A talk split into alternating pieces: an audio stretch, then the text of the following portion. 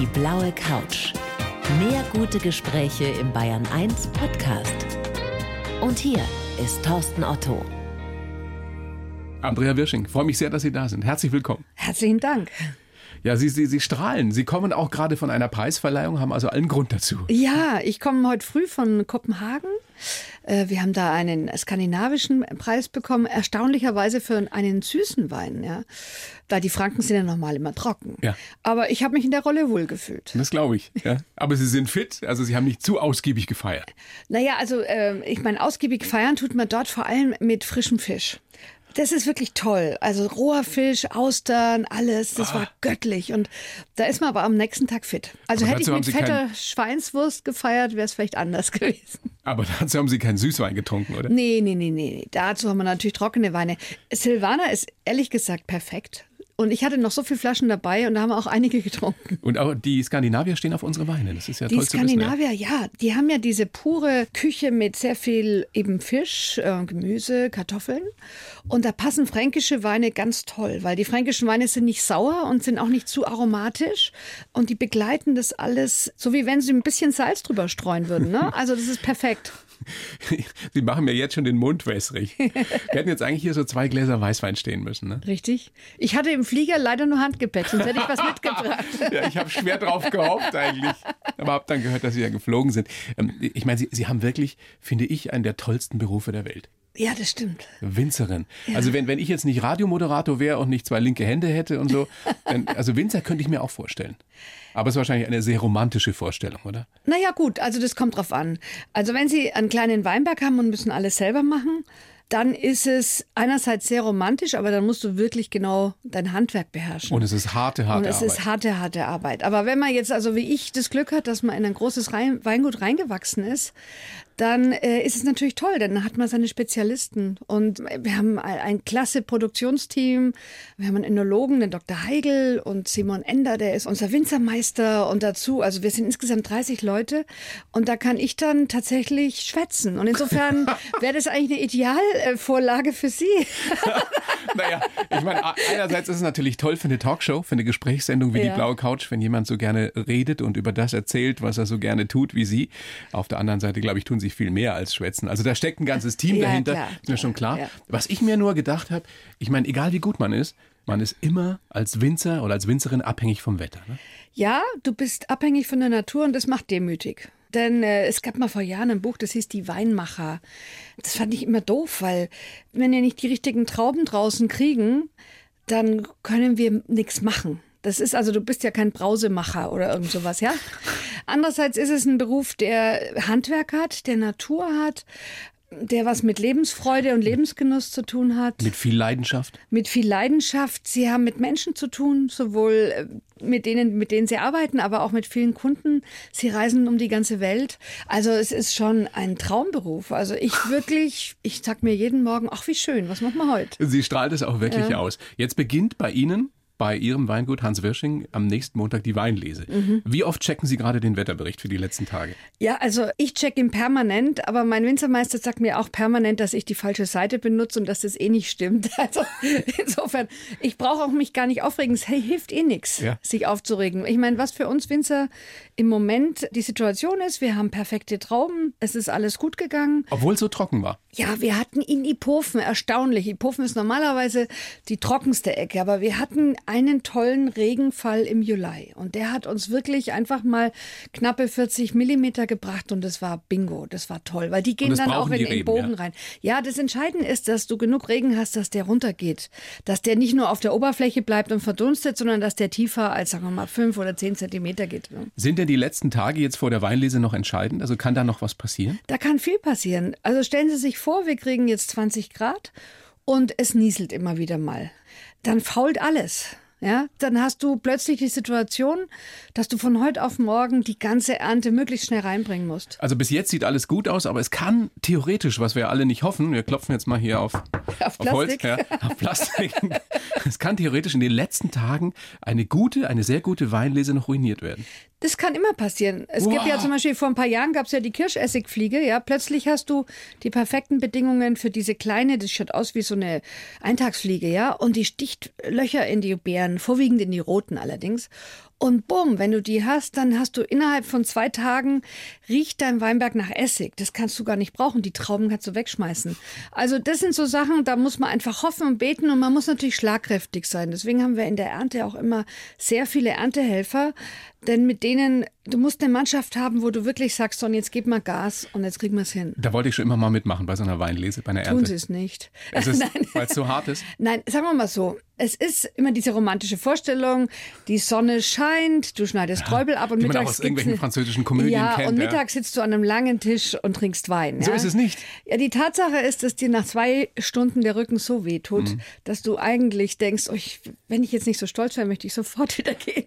Und also am zweiten Tag geht es dir ach, sowieso schlecht. Also es ist was Tolles, wenn man irgendwo in einem kleinen Familienbetrieb ist, wo man mit der Familie im Prinzip ganz gemütlich die Sache erntet und wirklich zusammen sitzt. Aber wenn Sie in einem großen Betrieb sind, wo Sie Erntemannschaften haben, aus Rumänien, aus Polen, dann fühlen Sie sich verloren. Sie wissen gar nicht, wo Ihr Platz ist. Und die Leute, mit denen Sie gern zusammensitzen wollen und, und lachen, die sitzen im Büro und, okay. und machen was anderes. Sie zerstören meine romantische ja. Vorstellung, Frau Wirsching. Jetzt gibt es das Weingut Hans Wirsching mhm. ja schon seit sechzehnhundertdreißig. Mhm. dreizehn Generationen mhm. seitdem in Familienbesitz. Mhm. Was bedeutet Ihnen diese große Tradition? Also wenn ich alles, was ich von meiner Familiengeschichte gehört und gelernt habe, ist es, dass jede Generation ihre eigenen Herausforderungen hat. Und das Weingut wäre nicht das, was es heute ist, wenn nicht wirkliche Einzelpersönlichkeiten in ihrer Zeit das gemacht hätten, was anstand. Also kann man mein sich Großvater, gar nicht vorstellen. Also ja. die mehrere Kriege überstanden. Ja, zum Beispiel mein Großvater. Ja, mein Großvater, der ist achtzehnhundertfünfundneunzig geboren. Das Weingut, die, die alten Fässer von seinem Großvater standen da noch rum. Es wurde immer Wein gemacht. Aber es war inzwischen die Reblaus da gewesen. Ja? Er ist als junger Mann in den Ersten Weltkrieg, es, sein Vater war jung gestorben. Er kam aus dem Ersten Weltkrieg zurück, den hat er Gott sei Dank überlebt. Aber es war alles kaputt, weil in Iphofen die Reblaus so gewütet hat, dass die Weinberge kaputt waren. Und sein eigener Großvater hatte einen Laden gegründet, einen Kolonialwarenladen, bei uns im Weingut. Und damit hat die Familie super überlebt. Also seine Mutter hat dann diesen Laden geführt, seine Schwester war mit im Laden. Und er kam nach Hause und dachte, oh nee, ich bin kein Krämer. Ich bin's nicht. Ich habe Winzer gelernt als junger Mann. Ich muss diese Weinberge wieder aufbauen. Und damit hat er sich hingestellt und hat wieder alles aufgebaut. Das sind immer wieder solche Herausforderungen. Ihr Papa Hans Wirsching, der Namensgeber, ist ja auch nun auch einer, der das Weingut richtig groß gemacht hat. Das war mein Großvater. Der Großvater. Der Hans ja. war der Großvater. Komm. Und mein Vater, der Heinrich, hat es dann zusammen mit seinem Bruder richtig groß gemacht. Ja, also Ihr Vater Heinrich hat das Weingut mhm. ja auch groß gemacht. Der ist jetzt sechsundachtzig. Mhm. Und der ist, stimmt es, jeden Tag noch mit im Betrieb? Ja, absolut. Ja, wenn er nicht beim Bergsteigen ist. Ja, das ist wirklich ein Phänomen. Also für mich ist mein Vater der lebende Beweis, dass die Leidenschaft dich alt werden lässt. Und zwar gut alt. Der liebt einfach diesen Beruf. Und ja, also ich bin jeden Tag froh, wenn er da ist. Trinkt er jeden Tag Wein? Ich glaube, er trinkt regelmäßig Wein, aber ich glaube nicht, dass er so viel trinkt wie wir. Also, ich glaube, er hat. Aber ich meine, also er hat mal zu mir gesagt, du musst mindestens einmal in der Woche mit deinen Freunden zusammensitzen und Wein trinken. Das gehört zum guten Leben dazu. Und das tut er auch. Und das tun Sie auch? Ich tue es auch, klar. Sind Sie ein Genussmensch? Ja, total. Aber das ist wäre ja auch so, schade drum, oder? Es Bei dem guten schade. Wein, den ihr macht. Ja. Nein, wissen Sie, wenn Sie irgendwas machen, was nicht nur Durchschnitt ist, sondern besondere Qualität, dann schärfen Sie ja auch Ihre Sinne für besondere Qualität. Und Sie finden dann diese Qualität in vielen Dingen, in allem, was Sie essen und trinken. Und Sie suchen die dann auch. Und genauso ist aber auch, ich weiß nicht, ich glaube, du bist als Winzer so nah an der Natur, dass du auch die einfachen Dinge schätzt. Also ein, ein wirklich ein tolles Gespräch mit Freunden ist extreme Lebensqualität. Toll. Sie sprechen da mit so viel Leidenschaft drüber. Also das macht richtig Lust da drauf. Mhm. Und ich kann nur sagen, ich glaube schon, dass es ein Traumberuf ist, ja. Winzerin. Ähm, Sie führen ja das Weingut mit Ihrer Halbschwester Lena zusammen. Ähm, im Moment nicht. Die Lena und ich, wir haben zusammen angefangen. Und dann war es aber ja auch so, dass also mein Vater da ist und ich da bin. Und also drei Generationen Chef ist immer so ein bisschen schwierig. Und meine Lena, die ist vierundzwanzig Jahre jünger als ich. Und wir haben so intern die Regelung, dass sie mir nachfolgt. Nicht mich beerbt, aber mir nachfolgt. Und, und im Moment, sie ist total glücklich. Sie ist verheiratet, erwartet ein Kind, freut sich. Also und sind hat, Sie momentan die alleinige Chefin? Also insofern bin ich jetzt alleine im Moment da. Und ja, schau, dass ich es alles so mache, dass sie es gut übernehmen kann. Das Weingut ist mitten in Iphofen. Im, mhm. im Keller sind ja auch noch, habe ich mir sagen, das sind ganz alte Fässer. Und Flaschen? Was sind mhm. so die ältesten Sachen, die ihr da habt? Also wir haben noch äh, Weine aus den vierziger Jahren, aber nur ein paar Flaschen. Könnte man ähm, die noch trinken? Ja, klar. Ich meine, man hat ja immer nur die Weine aufgehoben, die, die. sagen wir mal, eine Süße hatten, die was Besonderes waren, weil die, die kannst Echt? du ewig trinken. Ja. Machen Sie das ab und zu, dass Sie so alte Flaschen aufmachen? Bei besonderen Anlässen? Also da habe ich ehrlich gesagt sehr viel Ehrfurcht. Ich habe neulich das große Glück gehabt, dass ich einen einundsiebziger aufmachen durfte, ja. Und da sitzt du so da und überlegst dir, was war neunzehnhunderteinundsiebzig? Warst du gerade in der ersten Wein, Klasse. Der achtundvierzig Jahre alt ist. Ja, der war toll. Der war ganz zart. Also das war ein Hochgenuss. Ja. Was war das für eine? Das war eine Silvaner Auslese. Also ein Süßwein. Ein süßer, ja. Und, aber wenn, wenn der so alt ist, schmeckt der gar nicht mehr so süß. Dann schmeckt der vor allem wie so ein vollendeter, ja, wie so ein Bernstein. Und das also schmeckt so nicht modrig irgendwie? So? Gar nicht, gar nicht. Ich meine, was die Winzer natürlich machen müssen, die müssen natürlich so eine Schatzkammer pflegen, ja. Alle fünfundzwanzig Jahre etwa überprüfst du die Weine, ziehst die alle auf, nimmst aus jedem Wein mit einer Pipette einen Tropfen raus, probierst die. Und dann opferst du eine Flasche, mit der füllst du die anderen wieder auf. Und dann werden die auch frisch verkorkt und so. Also die müssen schon gepflegt werden. Das ist ja wirklich eine Kunst, guten Wein ja. zu machen. Ihr seid jetzt seit vielen Jahren eines der Spitzenweingüter mhm. in Deutschland, in Europa, demnächst auch in, in New York mit dabei mhm. bei einer großen Geschichte. Mhm. Was ist, können Sie das in einem Satz sagen, die Kunst, einen wirklich guten Wein zu machen? Die Kunst, einen wirklich guten Wein zu machen, ist dafür zu sorgen, dass die Reben perfekte Bedingungen haben. Nicht zu viel bringen müssen und dann die perfekten Trauben bringen. Das ist es schon? Ja, denn im Endeffekt können Sie im Keller, da können Sie, natürlich, Sie können auf verschiedene Weise vergären lassen. Sie können dann sogar eine Mikrocuvée machen aus einem Wein, der also, sagen wir mal, in drei Partien geteilt war und in drei unterschiedlichen Weisen vergoren worden ist. Das können Sie alles machen, aber Sie können nie was besser machen, als es draußen gewachsen ist. Also um das Produkt geht es letztendlich immer. Ja. Das Ausgangsprodukt. Ja, das Ausgangsprodukt. Also wenn Sie ja. wenig kaputt machen, dann sind Sie richtig gut. Stimmt es, dass Bill Clinton zu euren Fans zählt? Also der Bill Clinton hat unseren Wein bekommen, aber der Fan war damals der Richard von Weizsäcker. Der okay. Richard von Weizsäcker, der war Bundespräsident, Bundespräsident ja. und der hat unheimlich gern unseren Riesling getrunken und den hat er dem Bill Clinton serviert und ich glaube, er ist ihm gut bekommen. Ja, zumindest lebt er bis heute. Und es gibt eine großartige Geschichte, habe ich gelesen, für Papst Johannes Paul der Zweite. Ja. Hat ihr Vater damals einen Wein als, als Opfergeschenk sozusagen gebracht. Ja, er war der Vertreter. neunzehnhundertachtzig war das, glaube ja. ich. Ja. Er war der Repräsentant der fränkischen Winzer. Und dann hatten wir dieses wunderschöne Körbchen präpariert mit drei tollen Flaschen drin und Moos und so. Und dann wurde das abgestellt. Er hat es dem Papst überreicht und es wurde vor den Altar gestellt. Und bei der Messe ist der Kelch umgekippt. Und dann wussten die erstmal gar nicht, was sie machen sollten. Und dann kam Gott sei Dank der Organisator des Ganzen, ein Mönch, der immer einen Korkenzieher einstecken hat, auf die, genia- auf die geniale Idee. Und der hat, hatte immer hat einen Korkenzieher. Eine raus- der hat immer, immer einen Korkenzieher. Und der hat dann tatsächlich eine Flasche raus.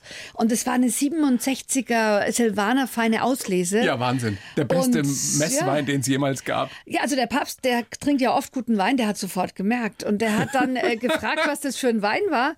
Und dann haben die ihm die Geschichte erzählt. Und Und dann hat er die Flasche am Abend ausgetrunken. Ja. Was für eine Story. Ja. Was trinken Sie denn am liebsten von euren Weinen? Och, also ich trinke natürlich am allerliebsten die angebrochenen Flaschen. Nein, also ich trinke ich, ich trink eigentlich am allerliebsten, ehrlich gesagt, Silvaner. Ja. Schöner, trockener Silvaner ist was Tolles. Aber ich muss sagen, es kommt auch immer darauf an, wozu man es hat. Ja? Was es zu essen gibt, ob du was zu essen hast oder eben nichts. Also gestern haben wir diesen Wein gehabt, der in Kopenhagen da diesen Preis gewonnen hat. Es war ein Gewürztraminer, ja, eine ganz tolle Spätlese, die ein bisschen süß ist und sehr, sehr würzig und frisch. Und da trinkst du keine Flasche, aber so ein Glas und das ist Kläschen, super. Ja. Das ist super. Da kann man also eine Paté oder man kann auch ein Leberwurstbrot. Das ist im Endeffekt, passt es zu sowas, passt aber auch einfach zu so einem tollen Käse mit einem Stück Birne, ein paar Nüssen. Also meine Güte, da gibt es so viele Möglichkeiten. Ja. Und da, ich trinke eigentlich da die unterschiedlichsten Dinge. Frau ja. Wirsching, darf ich Ihnen sagen, dass Sie als Botschafterin Ihres Weinguts perfekt sind? Boah. Das ist wirklich genau. war ein großer Spaß mit Ihnen. Ja. Ich habe jetzt für Sie einen Lebenslauf. Ich schreibe ja für jeden Gast mhm. auf der blauen Couch einen Lebenslauf. Mhm. Den gebe ich Ihnen. Sie kennen ihn nicht. Okay. Sie lesen den bitte einfach so vor und sagen mir dann danach, was Sie davon halten. Okay. Bitteschön.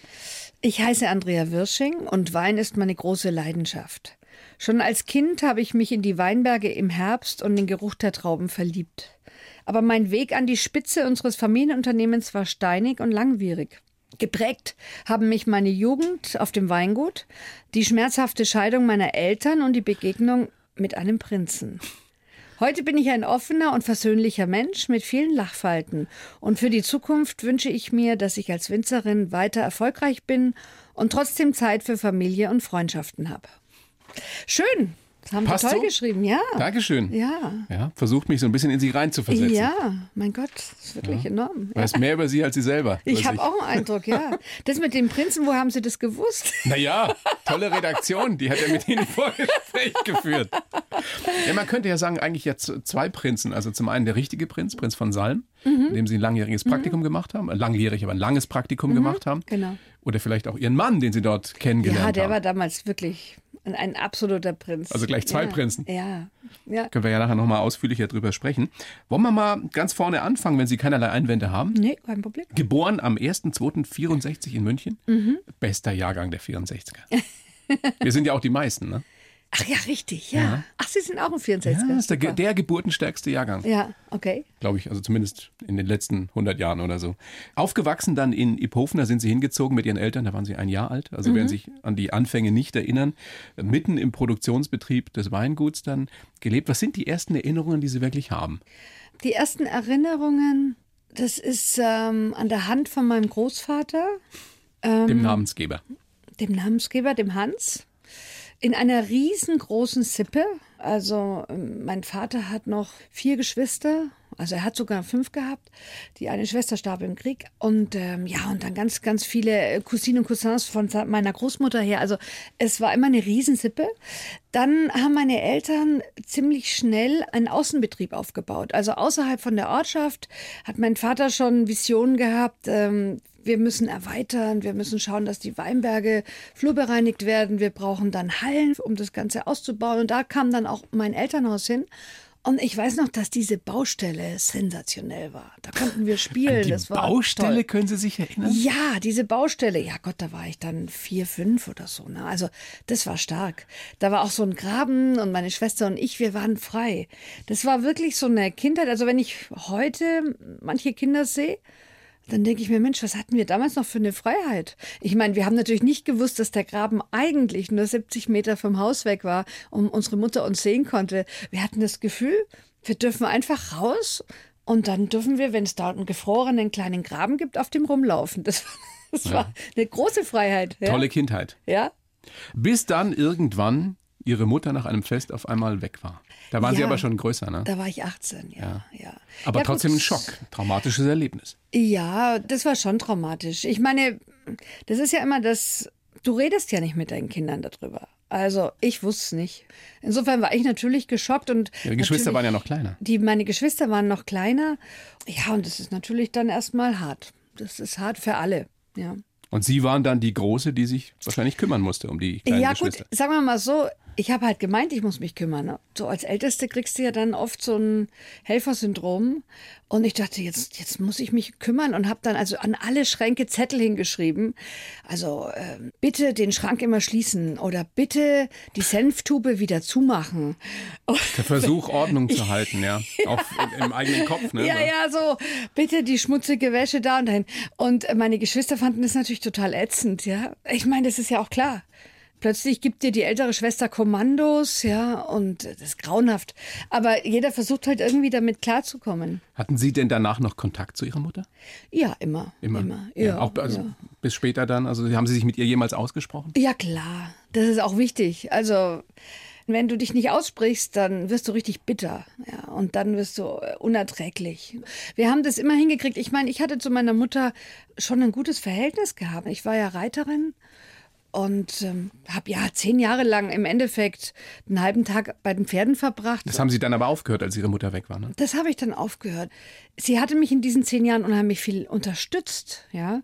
Und äh, dadurch hatte ich schon auch eine enge Bindung. Das heißt, ich war zwar sauer und enttäuscht, aber es war die Basis so da, dass wir auch darüber reden konnten. Natürlich nicht gleich am Anfang, da muss immer erst ein bisschen Wasser in meinen runterfließen, aber ja. Das dauert. Ja, das Haben dauert. Sie das jemals professionell aufgearbeitet? Haben Sie eine Therapie gemacht? Ja, natürlich, ja. klar.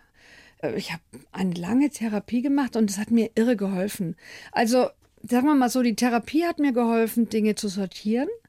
Und mein Glaube hat mir dann geholfen, diese sortierten Dinge auch entsprechend loszulassen. Schön, wenn man glauben kann. Das ist ein Geschenk, ja. Das haben Sie habe ich äh, gelesen, bei Prinz zu Salm gelernt ja. oder mitgekriegt, ja. weil das ja wohl eine sehr gläubige Familie ist. Die Familie ist sehr gläubig. Und der Prinz und die Prinzessin mit ihren sechs Kindern, die haben ein Leben gelebt, das hat mich beeindruckt, weil das war unheimlich fröhlich, trotz irgendwelchen Schwierigkeiten. Die haben es immer irgendwie geschafft, zufrieden und offen durch den Tag zu gehen, ja, also auch offen für andere Menschen. Und ich dachte mir, meine Güte, die haben doch selber so viel um die Ohren, wie schaffen die das? Und da habe ich, ja, da habe ich angefangen zu fragen. Und auf die Art und Weise kam ich dann zu Menschen, die mit mir über den Glauben geredet haben. Ich meine, Ihre Lebensgeschichte ist unglaublich spannend, weil das ist ja zum Teil fast wie aus dem Hollywood-Drama. Also Sie waren dann nach dem Abi, ich überspringe mal so ein bisschen, was schon mhm. sehr wichtig im Weingut Ihres Vaters und waren sozusagen seine rechte Hand.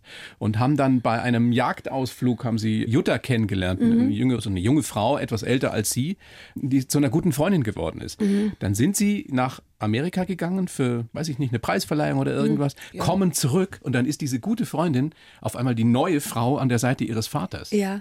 Kann man sich ja eigentlich nicht ausdenken. In dem Drehbuch würde sagen, das, oh, komm, sowas. Ja, ja, genau. Ja, das war, na, sagen wir mal so, vielleicht bin ich auch wirklich...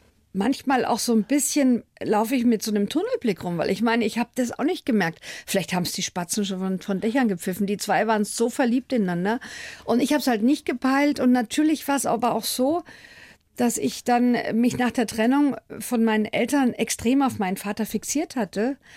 Und als ich das dann plötzlich merkte, dass jetzt nicht er und ich hier das Team für die Zukunft sind, Weingut Wirsching, der Vater mit der Tochter, dahin geht die Reise. Dann war ich auch erstmal richtig stinkeifersüchtig. Haben ja. sich verraten gefühlt wahrscheinlich? Ach, verraten, ja gut. Also ich meine, dass er nicht mit mir sofort darüber spricht, dass er verliebt ist.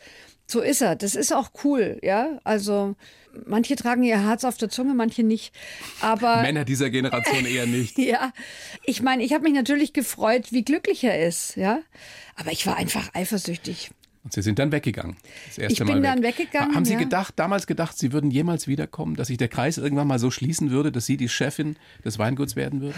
Ja, schon. Es gab ja noch immer wieder mal auch so eine kleine Situation, wo es so aussah, als würde ich im Weingut weitermachen. Also zehn Jahre später zum Beispiel. Ja, nach Ihrem Studium? Ja, also insofern, ähm, ja, aber gut, ich war damals, das muss man ehrlich sagen, ich war damals völlig durch den Wind. Also diese Scheidung meiner Eltern, gut, ich habe noch Abi gemacht, das hat alles noch geklappt. Die Pferde waren dann verkauft oder weggegeben und ich war eigentlich fertig. Ich war fix und fertig.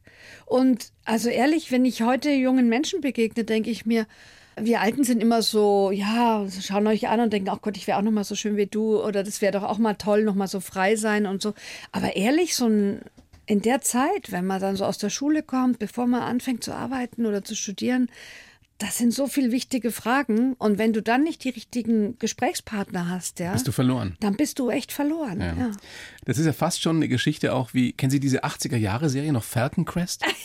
Ja, ja. Um so ein ja, Weingut ja. in Amerika, ja, im Napa ja, ja. Valley, wo ja. es auch um so Machtkämpfe ging und so. Ja, ja. Ich meine, Sie waren dann wieder, Ihr Vater hat Sie zurückgeholt dann, eine Zeit lang. Ja. Aber das ging dann auch nicht wirklich wieder gut. Und dann sind Sie weggegangen und haben dieses Praktikum gemacht äh, auf dem Weingut von Prinz Salm. Wobei, ja, das hat sich ein bisschen überschnitten. Also als mein Onkel starb, neunzehnhundertneunzig, da hat mein Vater gesagt, Andrea, kommst du nach Hause? Und dann habe ich gesagt, ja, okay.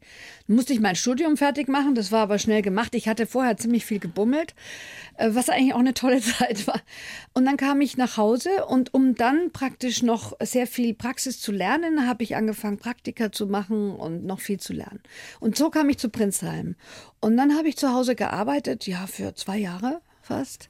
Mein Vater war ja noch total fit und hatte zwei kleine Kinder.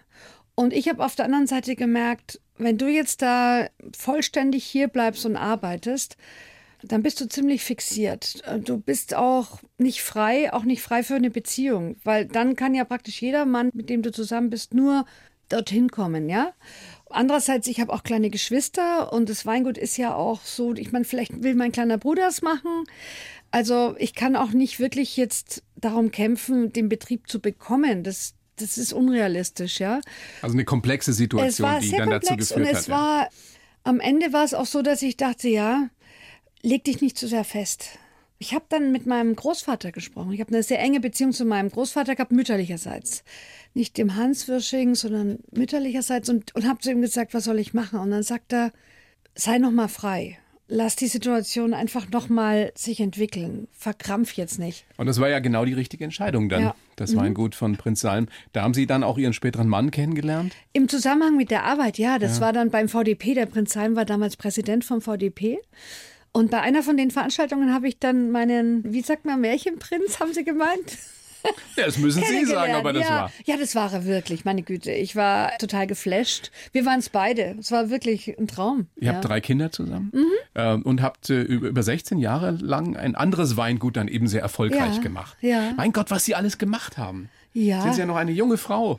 Naja, gemacht. Ich meine, das, das entwickelt sich so. Ich war also achtzehn Jahre an der Saar ja. und diese achtzehn Jahre, die waren fantastisch. Das war, ich meine, das, das Weingut Schloss Saarstein ist ein Betrieb, der ist wunderschön gelegen. Ja, auf so einem Berg obendrauf das Schloss und dann, du blickst über das Tal, du bist mitten in der Natur.